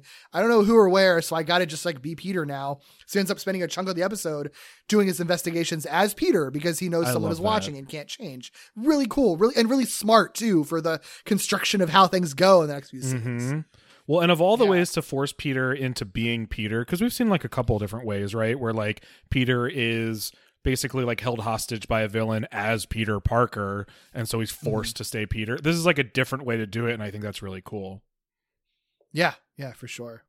Uh, well, he arrives at this first goblin hideout on the list and finds another hidden lab, of course, and this time it is full of goblin weaponry. And as he sort of pokes around, Punisher approaches him and accuses him of being the Green Goblin, which I think is really fun and kind of great because based on the knowledge that Punisher has, it's not really that wild of a claim to make. Um, he basically says like three names keep coming up in the in the disappearance of Mary Jane. Spider Man comes up, you come up, and Green Goblin comes up. I'm finding you here amongst, amongst all this Green Goblin shit. It kind of only makes sense. Kind of connected to Harry Osborn, X in common. It makes sense, right? I, I love this. I think it's cool. I do too. Yeah, a couple things too. One thing I missed too. The, uh, I just love the fucking callback when Microchip is looking at Peter Parker. He sees a they they pull up like a newspaper headline. The newspaper that they pull up to like talk about who Peter Parker is is like photographer saves philanthropist with like a picture of Peter and the Kingpin, Hmm. and that's from the co- Hobgoblin Yeah. two part of season one, which is like a funny kind of callback because it's sort of like it's like the first Goblin episode, even though it's not Green Goblin. Um, Mhm. Otherwise, it has nothing to do with this episode, but it's just sort of fun that they call back to that. Yeah, yeah, I like Um, that. Yeah, fun bit of continuity. But yes, yes, yes. This it's sort of like I remember watching this and it's sort of like, oh, this is why Punisher's in this episode because Yep. this shit is so fucking cool. Seeing Peter because the mistaken identity like makes sense, right? Like if, if Punisher connecting the dots, connecting them incorrectly, but like in a way, In a that way does that make makes sense. sense. Yes. Yeah. It's sort of like, yeah, I mean, sure. And like, and all the information that Punisher has is based in the idea that like Peter is hiding something. There's something weird about Peter. Peter is unreliable and disappears a lot. Like, the two options are either he's Spider-Man or he's Goblin. Peter shows up at the fucking Goblin hideout. Of course Punisher is going to make that connection Yeah. that like the secret he has is that he's the Goblin. And Peter doesn't help his case Yeah. because what Peter does to like Oh to throw him off is just immediately start using Goblin technology Yeah. against Punisher and using it very well. So it's like not helping your case, buddy. Not even a little bit. I know he like laughs at the accusation, but then immediately is like, "Well, I'll do a bunch of goblin shit." Like, buddy, Yeah. buddy. Throws a bomb, uses the gloves, Yeah. hops on the fucking glider. It's so funny. It is so funny. It's but I love it because you you you specifically get the image of Peter Parker riding a Green Goblin glider, which is the coolest shit I've ever Oh, seen in my life. When I said they do some cool stuff, this is it. Him him flying so that good. glider is actually very cool. it's so good. Yeah. I like it. Civilian Peter on the glider rules. Yeah, and he like flies through like alleyways and stuff, and it's like dodging Mhm. helicopters and dodging like laundry lines. Like it's so fucking like they do so much cool. Like it's it's very brief, but they do so much fun, cool stuff with it as it's happening. And this is one of those things, you know. I, I think I said at the top of the season that I like I don't really I didn't retain much from this season because I didn't really watch it. Mhm. But the stuff that I did remember was Peter Parker riding the Goblin glider because it's such a fucking cool visual. Nice. Yeah, yeah, I believe it. It makes sense that it would stick. Um it's he's also bad at it. So it's not like they can even Yes. like do like an easy smooth glide or anything. Like they do a good job like portraying that too, you know? Like it's just Mhm. so impressed. Yeah. I mean, Me I guess it's not that uncommon for them to like choose to put their resources into goblin related episodes. In this show, maybe it wasn't always the case, but like we have seen, there have been instances where they're like, oh, it's a goblin episode and we are going to dump some cool shit into it, you know? Yeah. Uh, so yeah, I guess I shouldn't be surprised, but you know, this this season it's really good, but it has also been kind of economical in the way that it tells stories, where it's either real, things are happening really fast, um, or they're using flashbacks to kind of like tell you the story. Uh, so there Mm-hmm. haven't been that many opportunities for us to just like really praise something that is just totally original, cool, artistic, animated stuff. Yeah, yeah, I fully agree. I also love the flourish, like when Peter does inevitably crash because he's not very good at riding this. he's like, uh, and he's like avoiding like Punisher's like homing missiles too. Um, of course. the way that he crashes is like he crashes into a playground, like grabs onto a swing and like swings it fully over the top of the swing set, uh, and then lands from there to soften his fall. But like he d- and, and but what's clever is like he doesn't, you know, he's trying to be Peter Parker, not Spider Man, so he doesn't do it in a cool Spider Man flippy way. He does it in kind of a normal way, and like they animate it really well, and it's such a, it's just such a fucking cool flourish. Like I would have just been fine if he just fell off of the glider onto the sand, but adding that like the little spin on the swing set is just such a fucking cool visual thing to watch. Yeah, Um, yeah, yeah, it's yeah, really good. It's really good. And yeah, and then one of my favorite lines of the episode, you know, he lands, Punisher confronts him and is like, "Okay, well, that proves you're the Goblin. Obviously, you're just doing Goblin things." And then the Harry Green Goblin just shows up in the sky. And my favorite line of the episode is uh, Peter just looks up and says, "Well, what do you know? That must be me up there." Such a little shit, but it's so good. he says it like with his hand on his hip as he's pointing to. Like it is like the cattiest quip he's ever had. It's it's so funny. I do love that. Yeah, I'm with you. Yeah. but yeah, so you know he uh he, he th- uses the scrap this this distract. Oh my god, I can't say the word distraction. this distraction. Uh, he uses this distraction to uh, just you know escape, run into the bushes, and suit up. And then he's like, "Well, he's out there, so I'm going to find another goblin hideout to investigate and see if I can find more information." It's got that whole list. It's got that whole list. Yeah, yeah, he knows where all of them Yeah. are. So Yeah. So Harry Green Goblin returns to one of the hideouts and gets chewed out by the Vision Goblin, basically for just sucking at being Green Goblin, of course. so Um, brutal. I know, right? so the Vision Green Goblin instructs Harry, okay, here's what we're going to do. You're going to go to Oscorp. You're going to get this new battle glider that Norman was preparing. And if, again, if you destroy Spider Man and you shake this Punisher guy, I will give you information about Norman. So do not fuck this up. and Harry's like, okay, got it.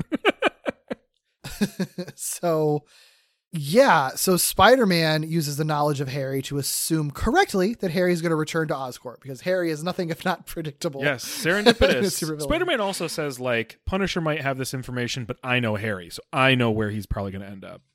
Which I think is a nice way to put that. Yeah. Yeah, I think it is too.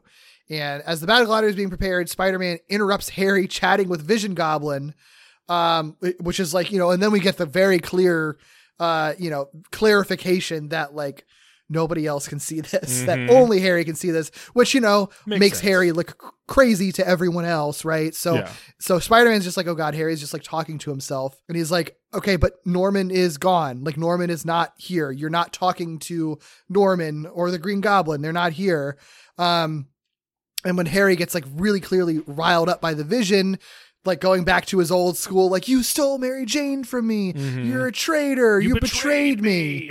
you know, which you know was obviously like really fucking annoying back in like season three, but now it's sort of like if Harry firmly Yeah. believes that, like that's just like feeding into like feeding into whatever level of narcissism he has, feeding into like you know the mental instability he has. Like, of course he's going to go back to that bullshit, right? Mhm. Um, and and Spider-Man just kind of ignores that part. It's sort of like Harry Norman was the Green Goblin, and Harry's like, "What?" And the Vision's like, "Uh, I mean," and then takes off his mask and confirms it. yeah. But but to like drive that knife in even further, he's like, "Yeah, I'm Norman, but that whining simp of a father doesn't exist anymore." This, Derek, I did not. I'm going to be vulnerable for a second. I didn't Okay. realize the word simp has existed for a while and had just a completely different meaning. Yeah, I yeah, was yeah, like- for sure. I was like, did he just call Norman a simp? And in what context? because that doesn't make sense as I understand the word simp. So then I had to like look it up and be like, well, one, I had to Mm-hmm. turn the captions on because I didn't have them on for some reason. And then was like, oh my God, he did say simp and went down a whole etymological journey uh, Yeah. to learn that our current use of the simp or the, the current mainstream use of simp uh, is very new, Yeah. despite the Um, word being relatively old. you probably don't know this then one of the things that i a weird bit of trivia that i love is like the the very first technically the very first joke on the simpsons um is in the opening credits the original opening credits uh when the you know the title of the show the simpsons pops up through the clouds Mhm. the cloud covers up part of it so the title of the show looks like at first the simps and then sons is eventually exposed by the cloud Yeah, like if you watch the show that's the original title and the joke being that huh they're the simps because they're dumb oh no they're actually the simpsons Yeah, Like, that would have been like, totally lost joke. on me. I had no idea. yeah i mean i never knew that that was a i never i had never heard anyone sincerely using the term simp i mean i guess i heard it on the show but like didn't it never clicked with me what that meant i Mhm. never knew that that was a term I, it was one that i knew for the longest time yeah until until like learning that like you know much later in life so Yeah. yeah yeah That really caught me off guard. I guess it was kind of dying out as like a pop culture thing. Yeah, uh, no, I- this I think- point. It was revitalized in sort of like a weird way recently where like I don't I don't know that it was ever like super mainstream or like super slang. Because it's just it's just short for simpleton, right? Like that that's where Yeah. it comes from, Yep. right? Yep. Yeah. So which has know. like no relation to how it's used now. I'm still not entirely sure. I don't know if anyone's really entirely sure as to like how it ended up being what it is. Yeah, uh, like why would why is sim- yeah, I actually don't understand. I don't know. Okay. Weird. I don't know that sometimes people just sometimes people just say words and they catch on for some reason. I think that's also strange how, how, language, works.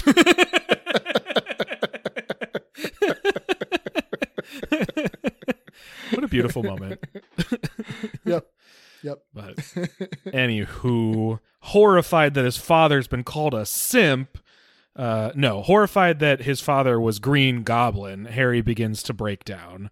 Um, Spider Man attempts to console him, but Harry ends up snapping, like goes from crying to lifting his his head and like full transformation, physical, like voc like the way he's speaking is different, um, and just kind of fully embraces the Green Goblin identity. He ends up flying off. Spider Man pursues him despite Punisher arriving um, and attempting to stop Spider Man. So uh, now the the task is, uh oh, Harry's gone crazy, and I have to go find Yeah. him or stop I him.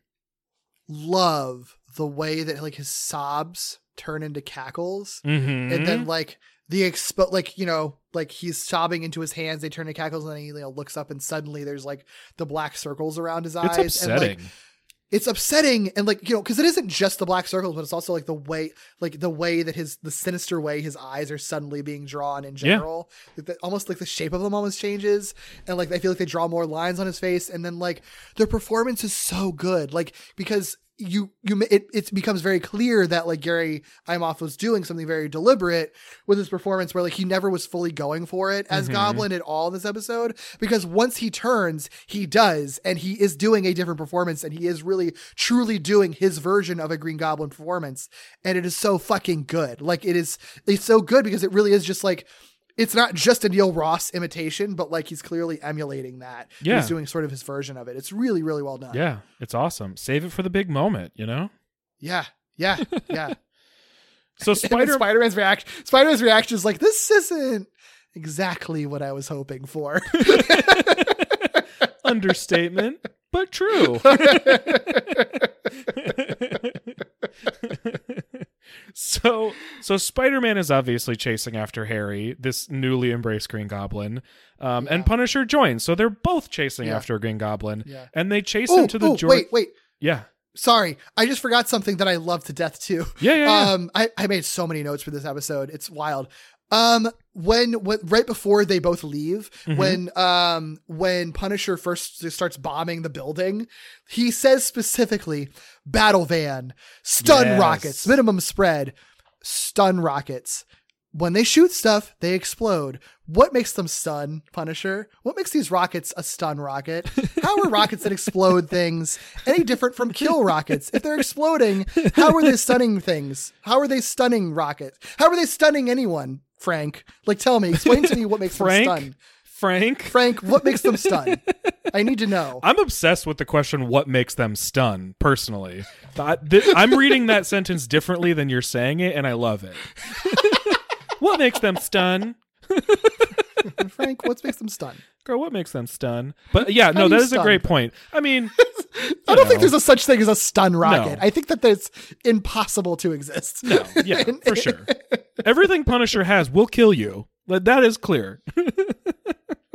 So funny. It's just so funny because it's like it's almost unnecessary because like he's exploding stuff anyway. You don't need to say anything. You could have just said battle van fire and like exploded stuff. Like why Yeah. do they feel the need to like emphasize these are stun rockets? They're not going to kill anybody. don't Don't, worry. As the building around them explodes, like it doesn't make It's any like sense.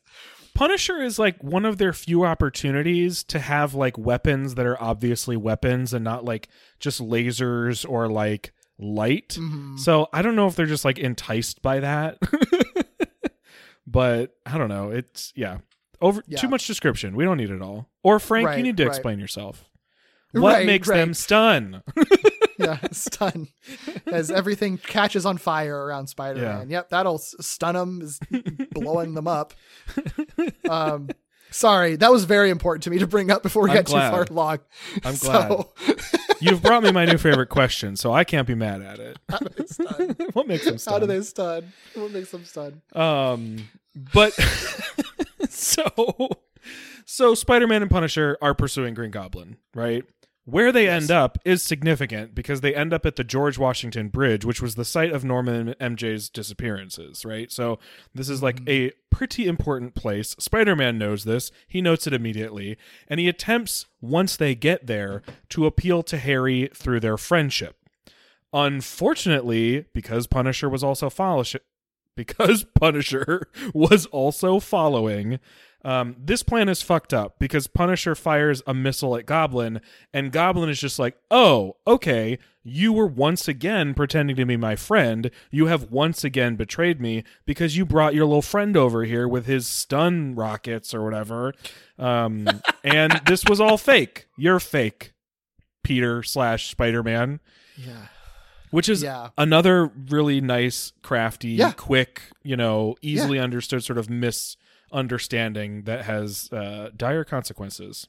Yeah, well, another thing that justifies Punisher being in this episode because, like, I, I think I think that you could argue that that Harry isn't so far along that Peter couldn't have talked him down, but because of Punisher's interference, like he can't at this point. Yeah, you know, given where the episode ends, like Harry is just he's in a bad place, but like I think he could have been calmed down somehow if Harry, if Peter happened to say the right things, but he doesn't have Right. the chance to because there's fucking Well- stun rockets being fired at them. Because Harry fully embracing Green Goblin is not equivalent to Norman embracing Green Goblin. Right.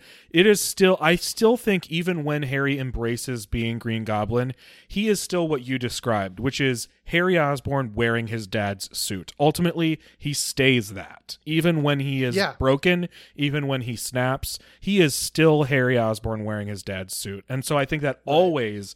Always presents the opportunity for Peter to appeal to Harry because Harry's not Right. gone.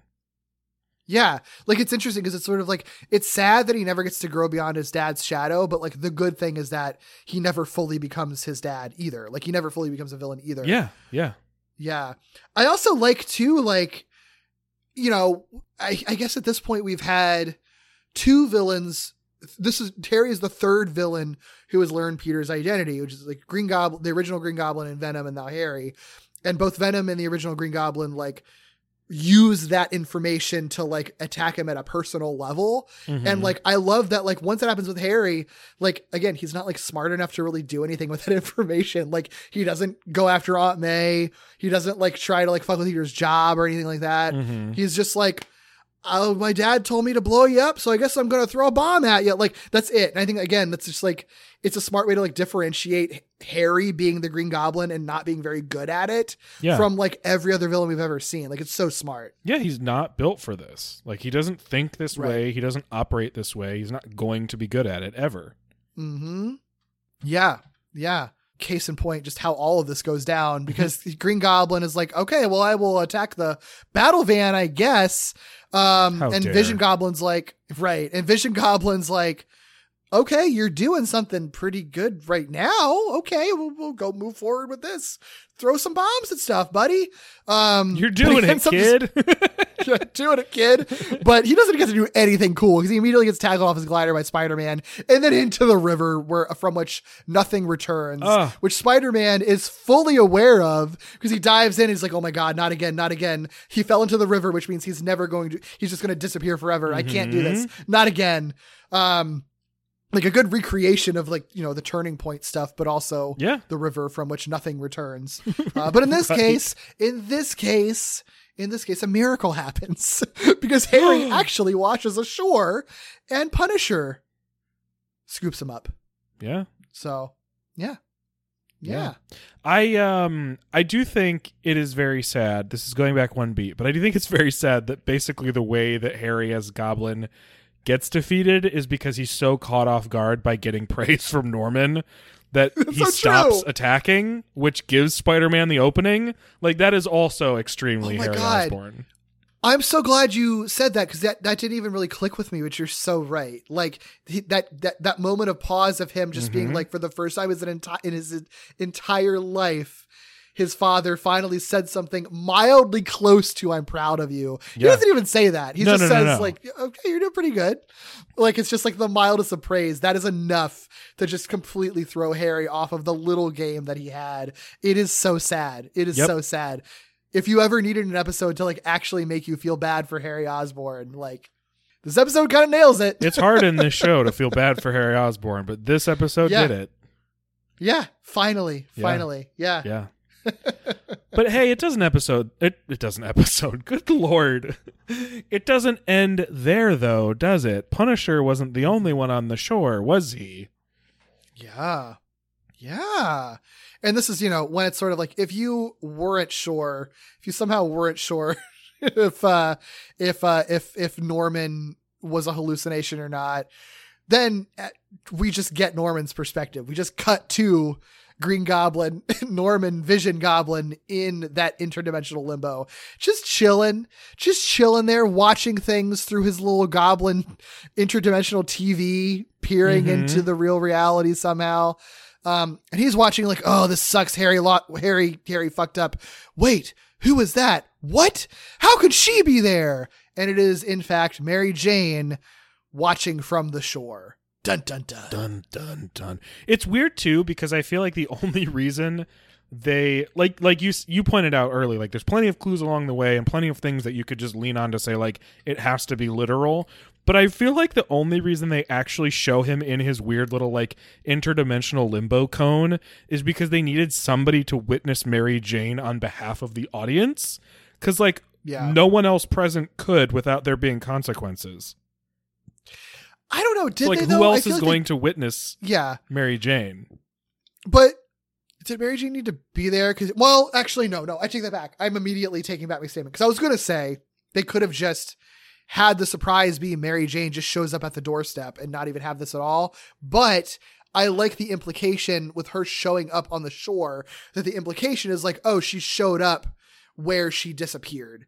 which And- you know, yeah no i think that's Yeah. significant and he comments Yeah. specifically like how is she here not because we as an audience are like whoa how is she here but because he is trapped in interdimensional limbo Right. she should Yeah. be too so like yeah, it's like wait a second how did she get out i have not been able to Yeah, get like- out how did she get out which i think That's a really, really good point. is what makes this is what I was talking about at the top, right? Not Yeah, not the yeah. ambiguity of whether or not he is literal, but the choice to make this whole situation be literal as opposed to mm-hmm. Harry just having visions or just going crazy is so that this is a really convincing compelling moment because he's watching somebody who should be in the same scenario he is being outside of that scenario and no one else can Yeah. really witness it to have that impact because everybody else has been looking for her. I think, yeah, right, right. And I think it's really helpful because I don't know. I feel like, like even if you haven't watched this show, I feel like the spoiler for what happens in season five is pretty clear.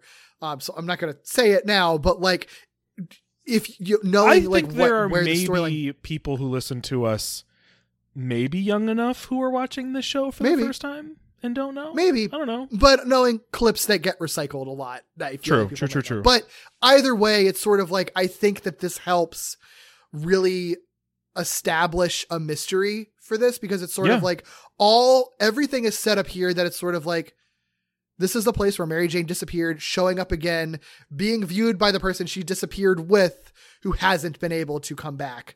Like all of this is sort of like tying it right back to what happened at the end of Turning Point, like Mhm. so deliberately that it makes it just be like, I mean, I guess she popped out of a portal somehow. like, I, I guess I just have to buy that. Like, Yeah. I feel like it really helps sort of solidify that going forward for Mary Jane being back, even in a sort of like feel seemingly random way. Yeah, yeah. Oh, oh, Yeah. what a moment! Yeah. what a moment! Fucking good. Fucking great. Fucking I guess great. it is worth feels- saying, like, yeah. if you are, if if somehow you are just like watching it for the first time and just like listening along with us, you know, heads up because we're probably not going to keep it a secret for much longer. What we know, we can't. it's really it's hard. because I feel like it, it colors everything that happens. right? Um, So, so yeah, you so maybe just watch. just know that. yeah, if if if you're someone, I, I can't imagine there's that many. it would be but- really but- difficult. I just think it's possible. Yeah, but I think if if you are one of probably a few people who are watching this and who doesn't really know spoilers beyond and wants to watch along with us, um, maybe just go ahead and watch season five. I mean, you'll have Before plenty of get to, time. We're not going to roll episode. immediately into it after four. But oh, I see what you're right. saying. Yeah, yeah, yeah. You yeah, you need but to I feel it like from- it's going to yeah. color. Right, right, It's going to color the rest of the season, though. It's going to color Yes, everything going yes. forward. So maybe just watch season five because I feel Just like go for it. it's going to be really hard. I think we'll try to talk about it like as if we didn't know what was coming, but like I think inevitably there will be. It might be interesting to have conversations, both like if you don't know what's happening and also the and what you know in retrospect. Yeah, yeah, yeah. Right, exactly. So. Yeah. Maybe just watch season five if you haven't seen it before and don't know what happens.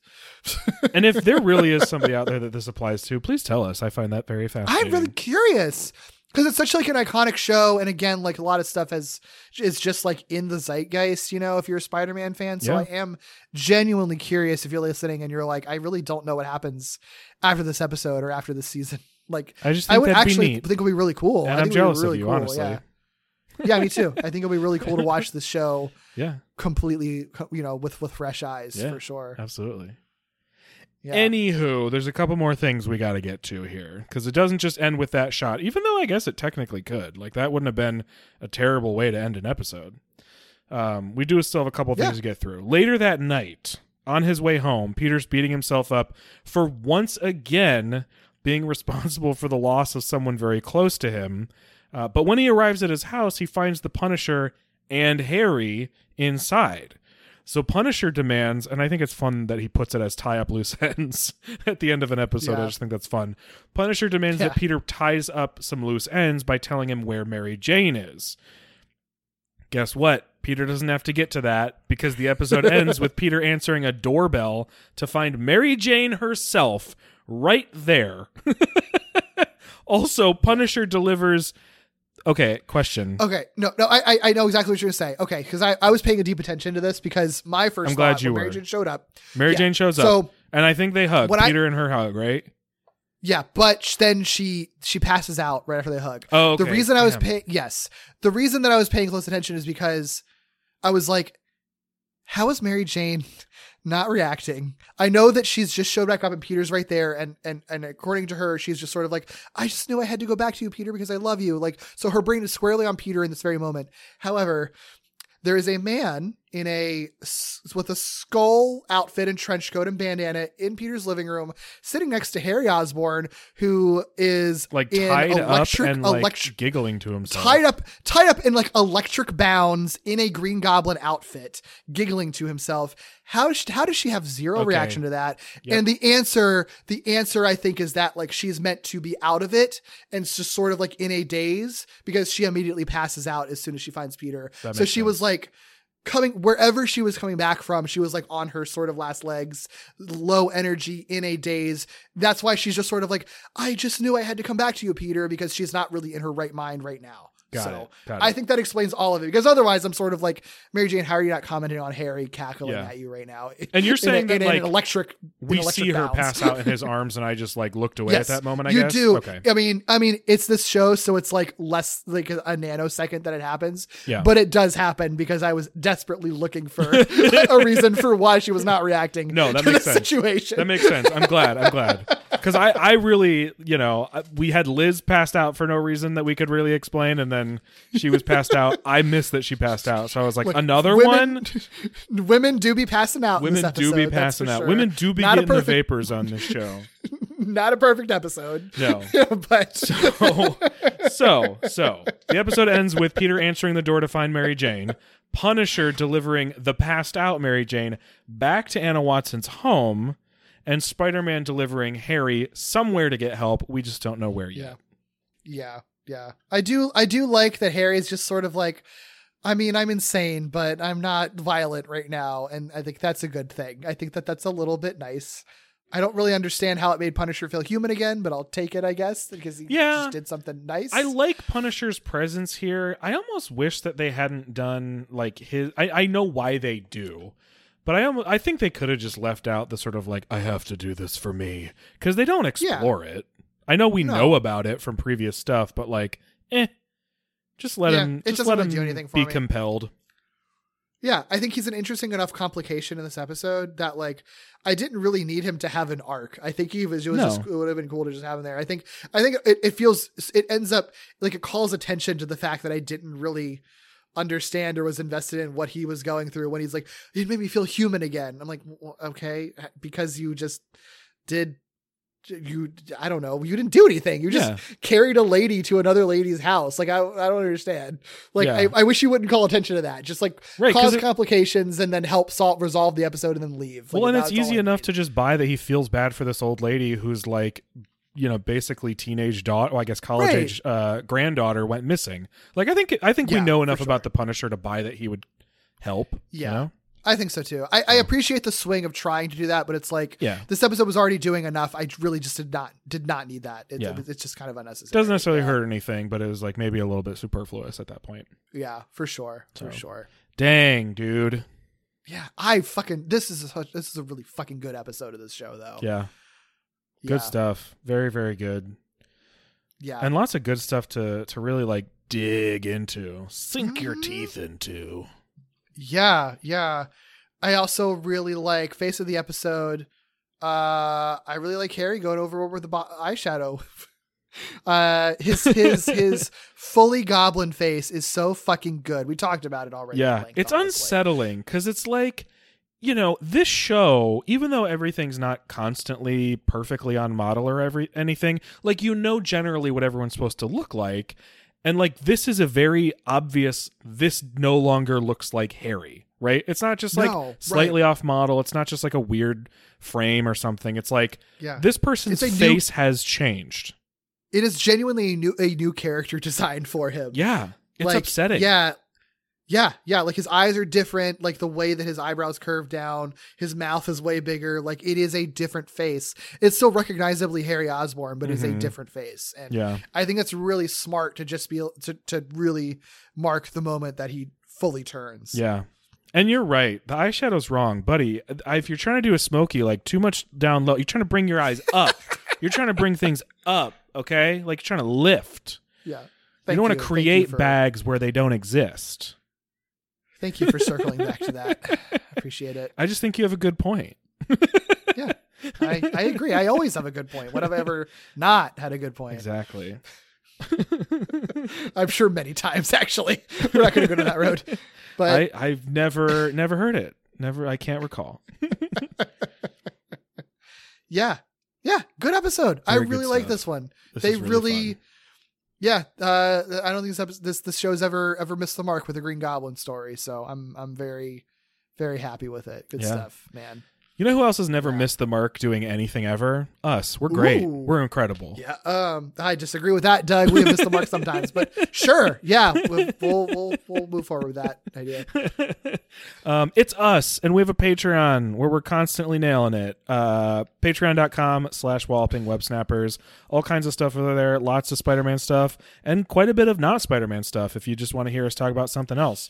Um, and hey, check out our Discord. There's a link in the show notes. You can talk with other uh, folks who are talking Spider Man, listening to Walloping Web Snappers, um, and us. Um, we're in there too. Uh, you can also find us all over the place on the internet. Derek, where can people find you and the things you're working on? Yeah, sure. You can find me on Twitter at Derek B. Gale. You can also find me on where? No, my my podcast gimmicks. I can find you on your podcast. You can find yeah, I guess I am there on my podcast. You can find my podcast gimmicks, which looks at the high concept, experimental, structure breaking, gimmicky episodes of television. You can find it anywhere you get your podcasts, of course. It's also uh, at Gimmicks Pod on social media. What about you, Doug? You can find me anywhere at Icky Booley, I C K Y B O O L E Y. Just search it; it will be me. You can also find someone's someone's gonna find something where I don't have that and be like, "Ha, gotcha." Um, but it should be me. uh, you can also listen to me on a podcast called Victory Road. It's Pokemon podcast and Novel Gaming, a podcast about books and video games that I do with my friend Katie. You can also check out our monthly podcast, Falling with Style, an ongoing Pixar movie marathon, where we watched every Pixar film chronologically. Look for all of our Falling with Style episodes, including one about Elemental. Um, it's probably still in theaters at this point, and I love that for it. Uh, so if you have only just recently seen it, uh, check out our episode on Elemental. You can get that and all the other episodes wherever you get your podcasts. You can also get them on our website at wallopingwebsnappers.com, which has a full archive of Falling with Style and Walloping Web Snappers, and it is easy to sort, so you can listen to just the stuff you are looking for. You can also follow us on Twitter, Instagram, and Facebook at Walloping Web Pod, or email us at wallopingwebsnapperspodcast at gmail.com. Of course, please rate, review, and subscribe on all podcast platforms because if you like what we're doing, somebody else will too, and they just haven't found us yet. Next week, Mary Jane celebrates her return by immediately getting cast in a major blockbuster movie in The Haunting of Mary Jane Watson. I'm very excited for this episode. That sounds like it rips. See? Oh, you don't know the half of it if you don't remember what's what else happens in it. I don't. I'm excited. See you then. Bye.